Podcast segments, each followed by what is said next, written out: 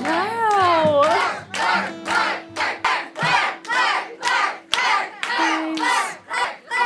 Thank you. Jesus, Jesus. All right. All right, guys, how's it going?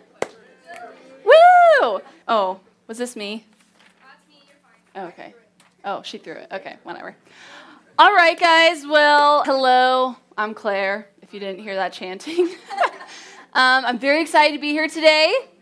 It's a good day for me. I finished my last class in my master's course. Woo! God, that's like teen years of schooling right there, all right? It goes on forever. I'll probably end up going back. Anyway, well, I'm very excited because today, after many long Sundays many long Wednesdays, we have finally come to the end of the book of Acts. We did it, guys. We spent a whole year in Acts and we finally made it. Um, so I'm really excited because we've spent this whole year in this epic journey with Paul and some of his friends. And we've learned about his conversion and how he went on this missionary journey and he planted all these churches and all this great stuff. And it's a really good story, and I love a good story. I listen to a lot of podcasts right now. I like a lot of like murder mystery ones. Not the same as the Bible, but I do like those. Um, I like books, and I love TV. I do love TV. Um, but I, it's because I love a good story. But what makes a story good is the ending, right? If the ending isn't good, though, then it's just like, what did I just spend all those hours watching TV doing? Or why did I read that whole book series? That was such a dumb ending. So the ending makes the story. Um, controversial opinions here. I'm going to share them. Bad Endings. The Village. Bad ending. Signs, bad ending. Basically, M. Night Shyamalan movie. They're all bad endings. All right, I'm just going to tell you. They're all bad. Um, How I Met Your Mother ended poorly, really bad. Lost, even though I love that show, it pains my heart to say this, but Lost ended really badly. Um, the Hunger Games books, yeah, really bad. And the Divergent series was really bad super bad. It was so bad that I got halfway through the last book and didn't finish. It It was so bad that they made the last movie and didn't release it to theaters. They just put it on the TV because they were like, let's just get this over with because it was so bad. So the ending can make that's all right. I'll fight you guys later. The ending can really make a story good and ruin it, right? So, how does this end? how does this story end? We've made it through Acts. We spent a year reading this story. And are we going to be disappointed by the end? We're going to find out. All right, so before we end, though, I'm going to give us a little reminder course of what happened in the beginning and what happened in the middle, really quick, I promise. Um, so we have this story written by this guy named Luke, who is like a doctor, and he writes stories, history books, basically. And he mostly writes this story about Paul who used to be Saul, and the church. So Paul is this guy who's walking on the street one day, saw a bright light, got confused, went blind. It was Jesus. He has this amazing conversion. Um, he goes from killing Christians to being a Christian and then going to cities and planting churches in the name of Jesus Christ. And kind of his MO is he goes into a city, he goes to the Jews, he tells the Jews in the synagogue all about Jesus Christ. The Jews don't take it very well, and they either try and kill him or run him out of town or try and put him in prison or something like that. And he ends up leaving town and going someplace else, or he comes back. He always ends up with the Gentiles, and he always ends up telling the Gentiles this message of Jesus Christ. So, more recently, we've been on Paul's most recent kind of fiasco, if you could say. Uh, he was in Jerusalem telling people about Jesus, and there's this riot, and he doesn't really do anything wrong. But in the process of this riot, he gets arrested. So he's waiting two years in this jail for his kind of day in court. he's waiting and waiting, and finally he gets to go before the king, this Jewish king, and he tells the king his story, and the king says, Sorry, dude, I really help you.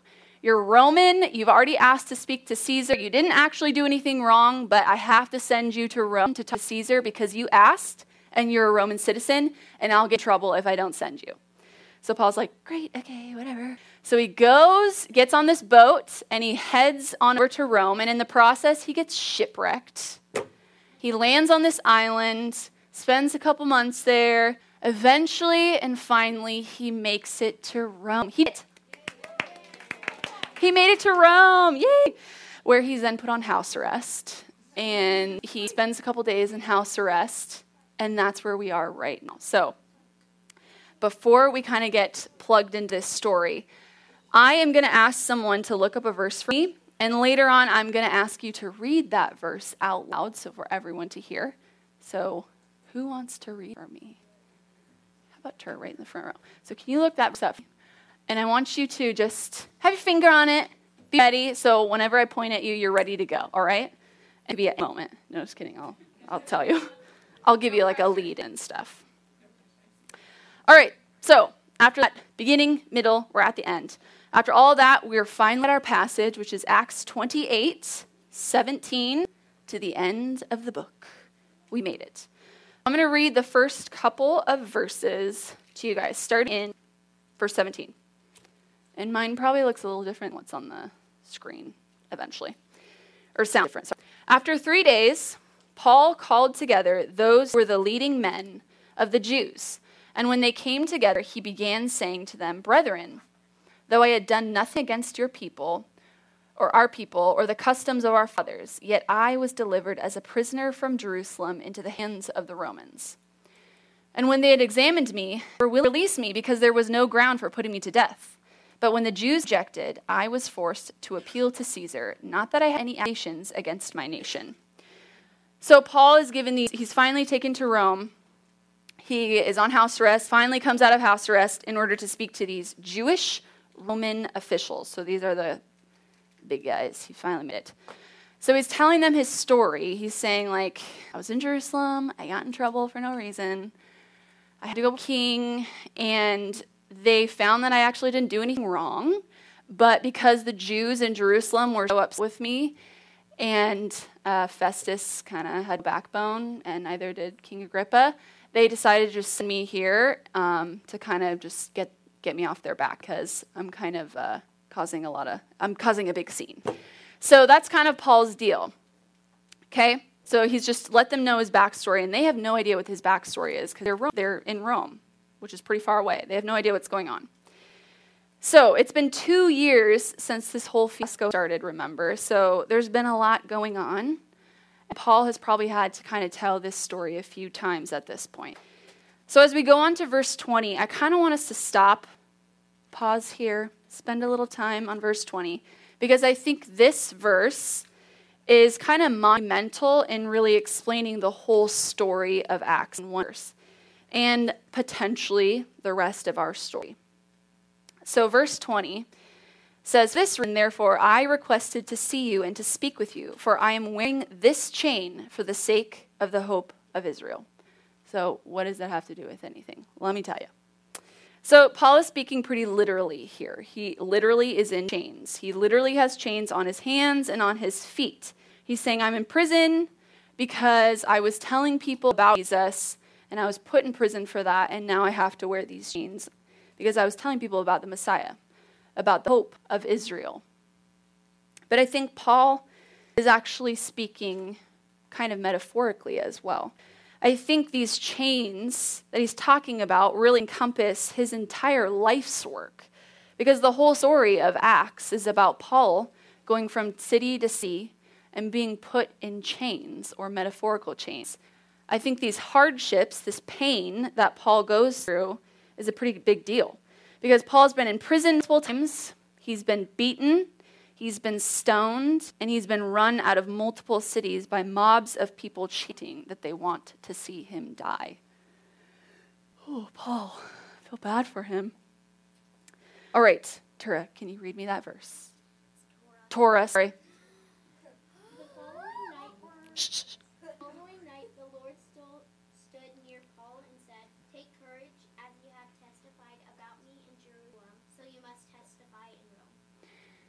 Awesome. Great job. All right, so earlier in Acts, and I told my small group to keep this verse in mind throughout the rest of Acts because it's a big deal. This is at the beginning, Acts 23. This is the beginning of Paul's kind of imprisonment in Jerusalem after he just got in trouble for, quote unquote, causing a riot. So during this whole being in prison and wondering what's going on, the Lord comes to Paul and he says, You told people about you told people in Jerusalem about me. And so now I'm going to send you to Rome, and you're going to do that as well. So, who sent Paul to Rome? God. Who said that? Good job. yeah, God sent Paul to Rome. And the book, the book of Acts doesn't really give us, it doesn't tell eventually what happens to Paul. Um, but there's this guy named Eusebius. Everyone say Eusebius. Good job. You're like scholars. What? so Eusebius was like a historian, a historian, historian, historian. He was like a textbook writer, but a long ago in like the second century.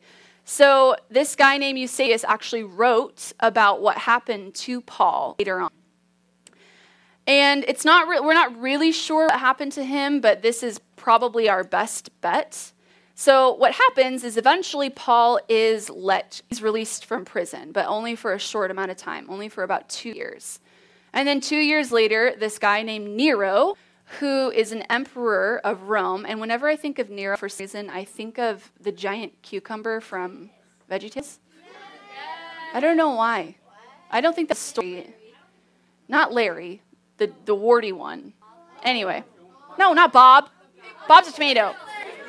Anyway, okay, he's whatever. Anyway, this emperor named Nero finally he comes to power, and uh, he decides that he would like to redecorate Rome. He doesn't like the way Rome looks. He wants it to look more powerful. Um, he wants to be kind of an example to the pe- the emperors around him that Rome is like this big, cool place full culture and but mostly like has a really big, cool army. So he has this great idea, sarcastic, to redo the city by first burning everything down. Right? Really good idea. Yeah. I don't recommend it. It's not, yeah, I don't recommend this. So what he does is he decides he's going to set fire to the city of Rome. So he does that. He set fire to the city of Rome. And for six days and seven nights, the city of Rome burns. And hundreds, thousands people die in this fire. They they are destroyed and the city is almost completely destroyed. But throughout Rome, there are these little small pockets that were able to survive. So, no matter what actually happened, we don't know if that's actually true if it was an accident, but what we do know for sure happened was the rumors in Rome that Nero had done this on purpose. And so Nero's like, this isn't good. People don't want an emperor that set fire to their city. So he decides that he's going to start kind of shutting this down and changing the rumors. And so he decides to just blame the Christians, the church of this time, because the pockets that survived fire happened to be filled with Christians. So kind of has this perfect little scenario that just out in his favor. So he tells everyone in the city that the Christians started the fire. And Paul, is kind of, because he's pretty famous at this point, Paul is kind of deemed the ringleader and he's put back in prison. And eventually he stays in prison for two whole years, and after two whole years, he's beheaded. Yeah. So that's not a great ending for Paul. And that sounds like some serious chains that Paul had bear. So the question that we can ask ourselves, and I think it's a fair question to ask, is why would God send Paul to Rome? And I think that Paul probably asked himself that question plenty of times when he sat in a Roman prison, knowing that he was about to die. And I'm sure Paul asked that question to himself when he was constantly defending himself against accusations that were not true. So, why does God send Paul to Rome to a place where he eventually would be beheaded. And I think Paul answers that question in verse 20. Because over and over, time and time again, whenever Paul is run out of a city, whenever someone tries to kill him, whenever uh, he is almost stoned to death, he always ends up answering this why question. It's very similar, similarly to verse 20 when he says, I'm wearing this chain for the sake of the hope of Israel. And that hope of Israel is Jesus Christ because he's telling people about the gospel message.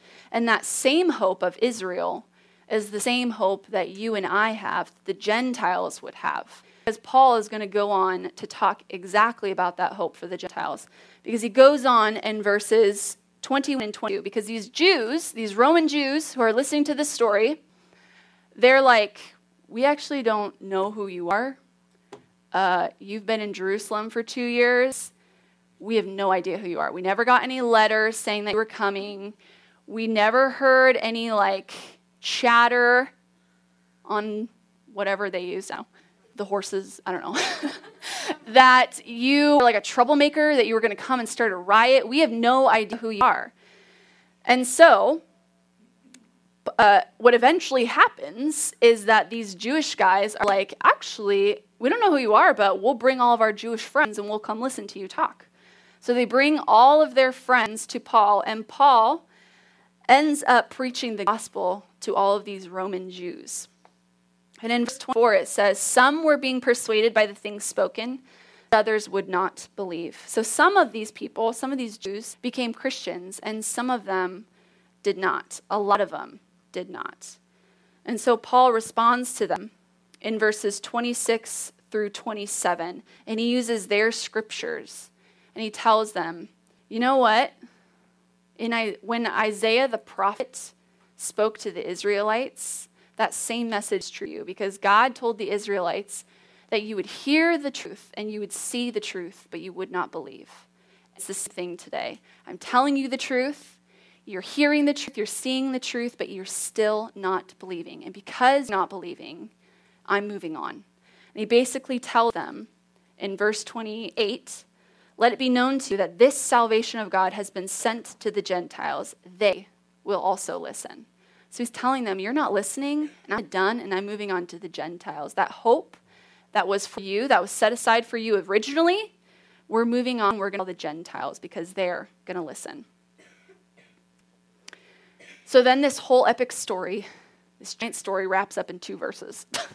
in verses 30 and 31, here's what it says He said, And he stayed two full years in his own rented quarters and was welcoming all who came in, preaching the kingdom of God and teaching concerning the Lord Jesus Christ with all openness unhindered. What? Like, what? That was so fast. So, in two verses, we have this giant story that's just, here you go. And it's this entire ministry to the Roman church that's literally summarized in just like one sentence. So it just feels really short and it feels super abrupt. So, why do you guys think this ends so abruptly? Think about it. I'm going to tell you. The reason is because it's not really the end. Yeah. Verse 31 isn't supposed to be a short summary of what Paul did in the city of Rome.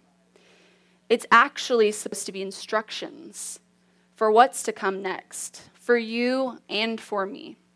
Because Paul was preaching the kingdom of God and teaching concerning the Lord Jesus Christ with all openness, unhindered. And that is supposed to be what you and I do. Openness, unhindered, is really hard to do. What do you guys think of when you think of unhindered? Does anyone have an idea? Yeah, what do you think of unhindered? Okay, anyone else? Undone, okay? Kind of just, I think of just like, the first thing that comes in is like a horse. I don't know why. Just like open, free, like just no reins, just kind of out there, right? It's unhindered. There's no holding back. And this is really hard. It's not easy. Look at Paul. It's not easy. He did, but it wasn't easy.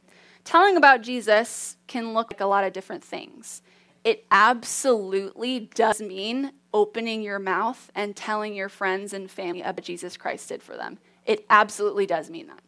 And if you're not doing that, then you're not doing what Paul instructed us to do. You're not doing what the church is supposed to do. Okay? I want that to be super clear. If you don't open your mouth and tell people about Jesus, you're not following what Scripture tells us to do. But telling people about Jesus also might look living differently. It also might mean that when everyone around you telling you one thing, you live differently. When your friends at school, influencers on Instagram, on Tumblr, and Reddit, I don't even know what Reddit is, or Twitter are tweeting and telling you one thing, you are looking at Scripture, what Christ and Jesus says, and you're doing something different. Paul said that he was willing to bear chains for the sake of Jesus Christ. We have this amazing story where because God sent him to Rome, and even though he went through all of those hardships, he was able to tell all of Rome about Jesus. But the story doesn't end with Rome, and it doesn't end with Paul. It's still going on today in Lynnwood, Washington at ASM. It should continue on at ASM. But it's up to you and me and we have to ask ourselves if we're willing to continue to tell that story. All right, I'm going to pray for our evening, and then we're going to split up into our small groups. Father God, we thank you for this night. We thank you for the sunshine and that we get to hang out with one another and fellowship and eat hamburgers and hot dogs and have fun and how amazing it is that we get that freedom to do that. Lord, as we close this book of Acts and we look at the story of your church and how your church started, and um, we just ask, Lord, that you would help us to understand what that means for us today. And as Paul was willing to bear chains for the sake of the gospel, that when hardships come and that when these students are faced with hard questions, that they would be willing to do the same thing. They would be willing to go through hardships and pain for your gospel and to tell their friends about who Jesus Christ is. And for the students here who aren't sure what they think, God, I would pray that you would open their hearts and open their minds. They would ask those hard questions and that they would seek you out with everything. Lord, we love you, but sometimes we're really bad at loving you. So we ask you to help us to love better. In Jesus' name, amen.